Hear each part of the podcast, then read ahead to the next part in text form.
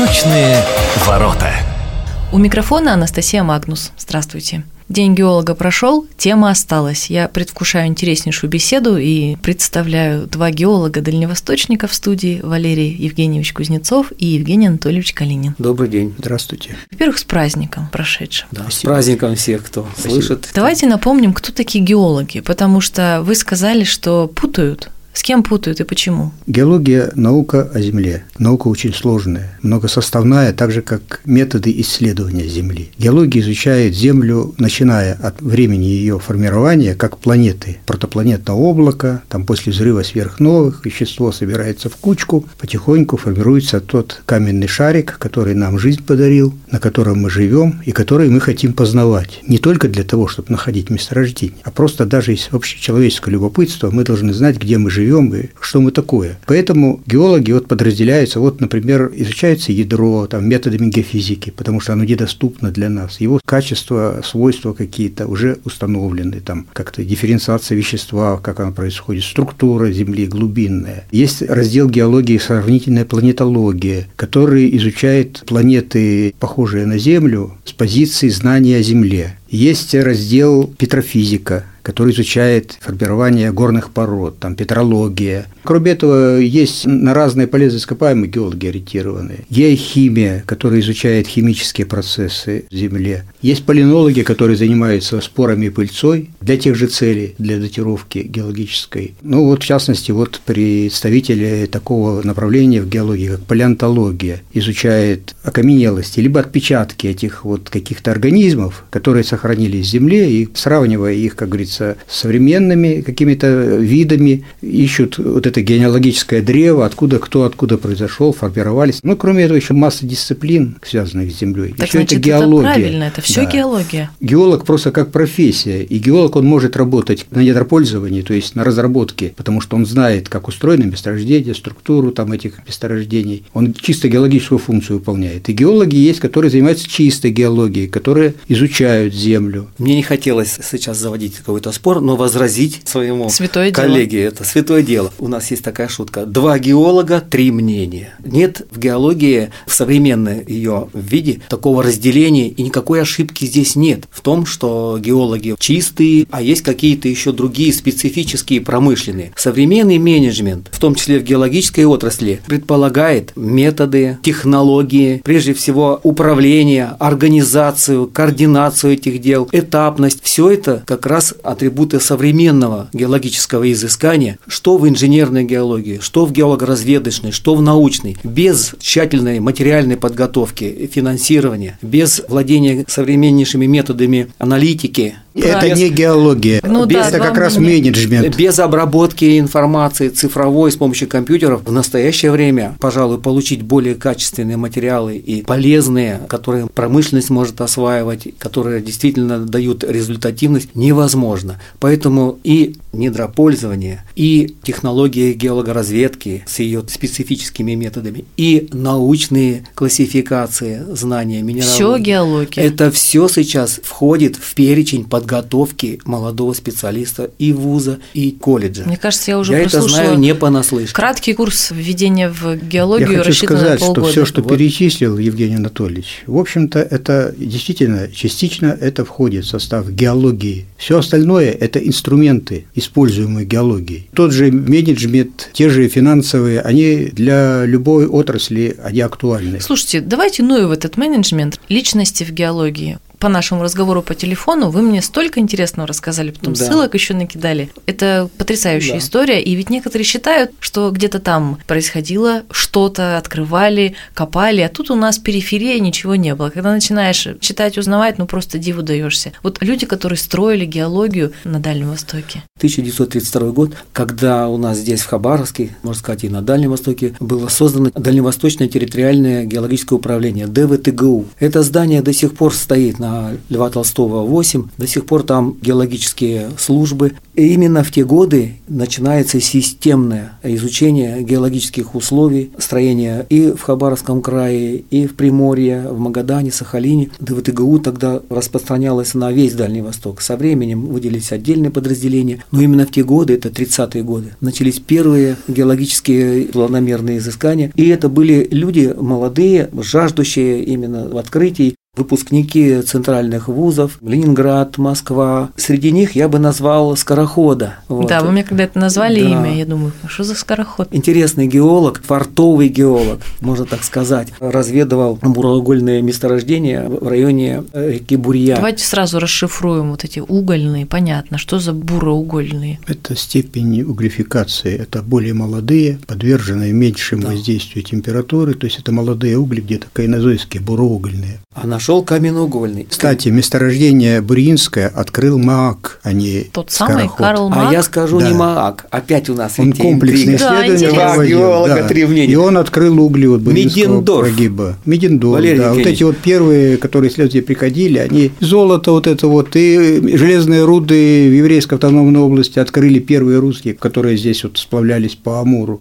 Очень известный у нас геолог – это Евгений Владимирович Кириллов. Когда пошел на пенсию, он писал интересные рассказы. Он изучал архивы, ездил даже в библиотеку Томска, старинную, потому что в Сибири раньше там была. И он выявил очень интересные материалы, в частности, о экспедиции Мединдорфа двухлетней. И когда вот Мединдорф дошел из Якутска до Удской губы, где сейчас Чумикан, потом спускался вниз по Бурье, чтобы выйти, а вернуться обратно, везя с собой наблюдения и образцы, как раз он достиг вот того места, где сейчас угольный бассейн ургальский. И он приказал своим проводникам, аленным, аленным да? людям, бросать камни черные в костер. И они решили, что все, пора помирать, да, потому что что это такое, начальник с ума сошел уже от многодневного пути. А когда камни загорелись, для них это было чудо. Откуда же им было знать, что это уголь? Так что Мендендорф записал в своем дневнике о первых находках. Это было тогда Русское географическое общество, которое было предтечей вообще всей геологии у нас, в том числе на Дальнем Востоке. Да, я даже подумала, что вы об этом скажете, что все-таки Арсеньев там чего-то собирал, хотя и в скромных о, количествах. Арсеньев в, геолог, в геологии не засветился. Он, он военный больше. разведчик, он занимался здесь да. изучением. Но его, так вот. сказать, соратники тоже же постарались, полковник. начали еще тогда да, собирать. Это были как раз первые концессии, когда кончилась гражданская война.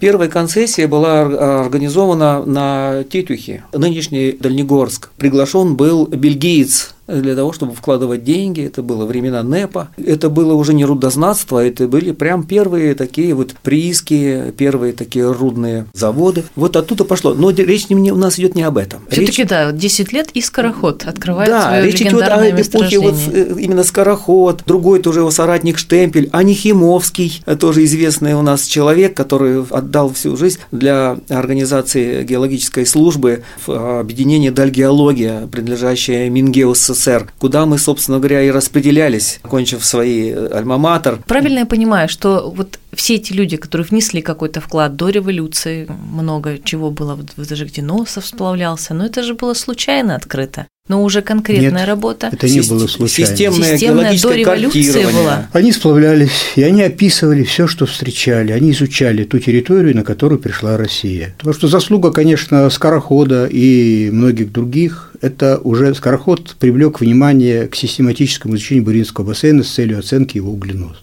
Один из немногих, он не самый там главный среди них был, но там многие были. Просто уже начали заниматься на предмет изучения месторождения. Пригодны ли они для сжигания? Может, у них зольность такая, что они да. будут свекаться и не гореть? Да. Мы говорим о начале систематических геологических работ, которые были поставлены от имени государства в лице сотрудников первого ДВТГУ. Именно благодаря тому, что здесь, на Дальнем Востоке, была создана крупнейшая такая организация, насчитывающая тысячи, тысячи в конечном счете, вот уже к шестидесятым годам, к семидесятым сотрудников в подразделении ДВТГУ, потом это уже было Дальгеология, было создано множество экспедиций, расположенные в Комсомольске, в Охотске, в Хабаровске, и они уже специализировались, каждая на своей направленности, то есть велась планомерная геологическая съемка с целью создания геологической карты. Когда начинаешь оглядываться на своих коллег, особенно из старшего поколения, всегда находишь в них столько многого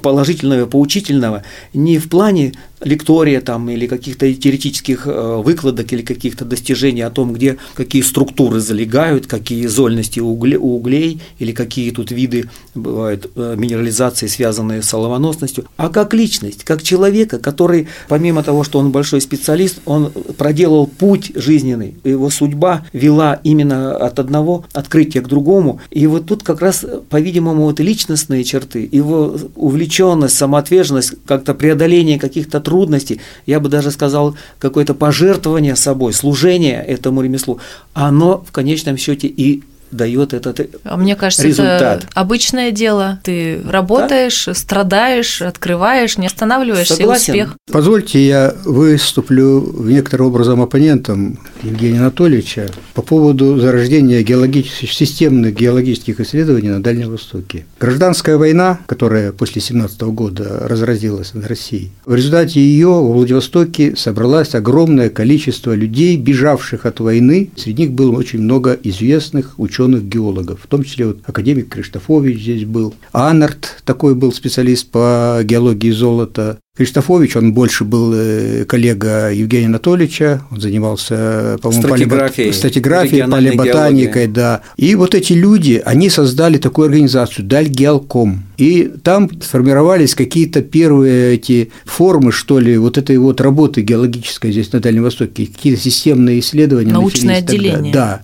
Этот Дальгелком креп, было принято решение перевести в Хабаровск и создать геологическое территориальное управление, которое работало не только на территории Хабаровского края, Приморья, Сахалина, но и на Камчатке. Я еще застал людей, я работал с ними, которые создавали геологическую службу на Камчатке, геологическое управление, работали на Сахалине. Вот Ермолюк, один из начальников геологического управления Хабаровского, дальневосточного, он потом был замминистра геологии СССР, начинал в Владивостоке в качестве техника-геолога, потом он был начальником управления здесь, потом он в Москву уехал, там возглавлял институт. И вот с этого началось, это где-то было, ну, в конце сороковых, будем так говорить, в начале пятидесятых, потому что вот у нас как раз геолого-съемочная экспедиция, она, приказ о ее образовании был подписан одиннадцатого ноября сорок девятого года. В тысяча девятьсот пятьдесят первом году была создана геофизическая экспедиция, вот, где сейчас я вот работаю, бывшая геофизическая экспедиция, сейчас дальневосточное ПГО. Интересный момент могу еще сказать по поводу вашего здания, в котором мы сейчас находимся. Был такой геолог Баранов, заканчивал Свердловский институт в пятьдесят третьем — пятьдесят четвёртом году, он сюда приехал на Дальний Восток по распределению,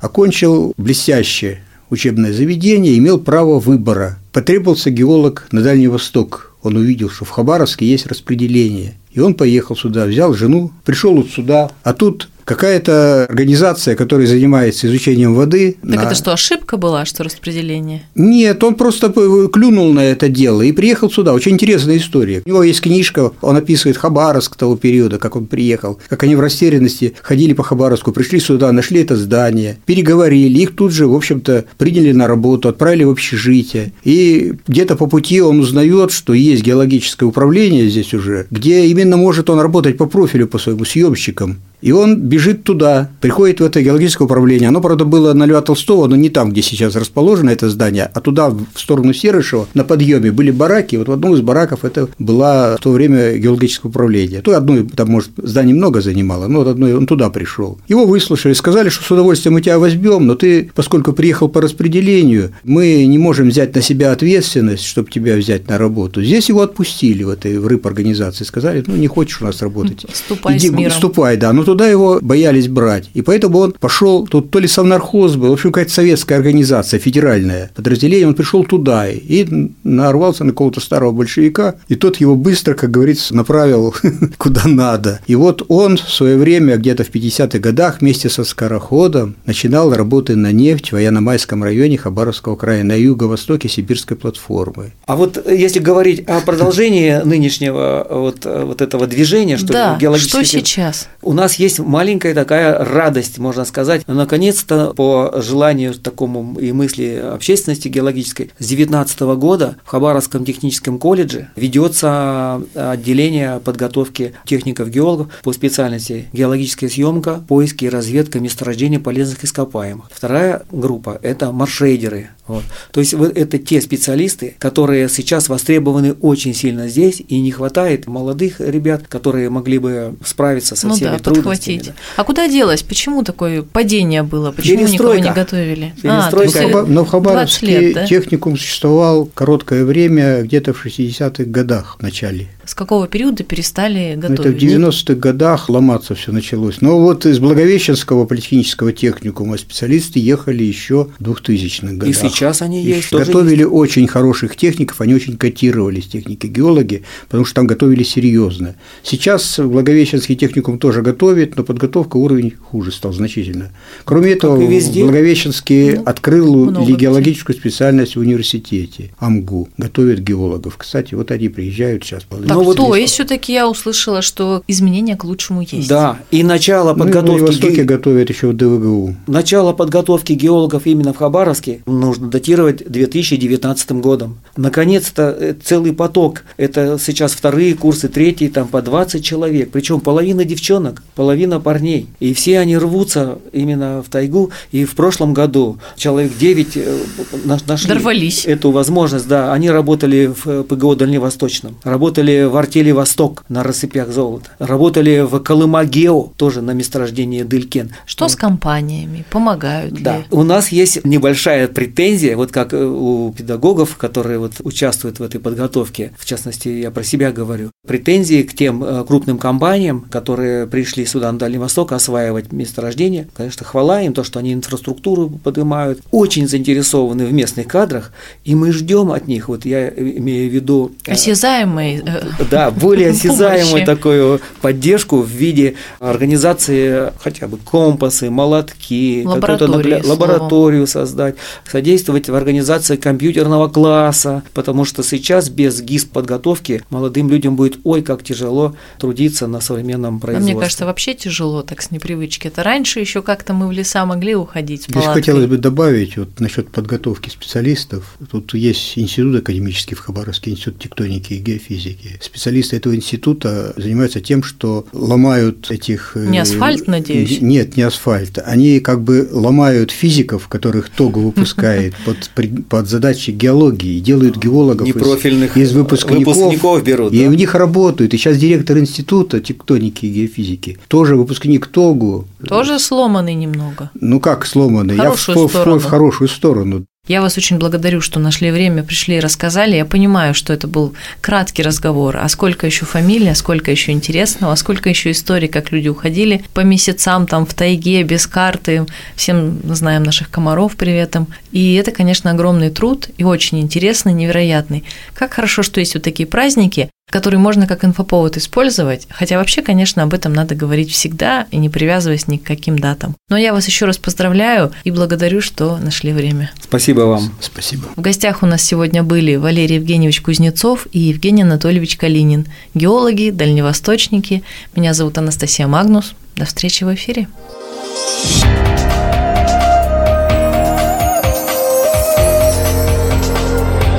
Восточные ворота.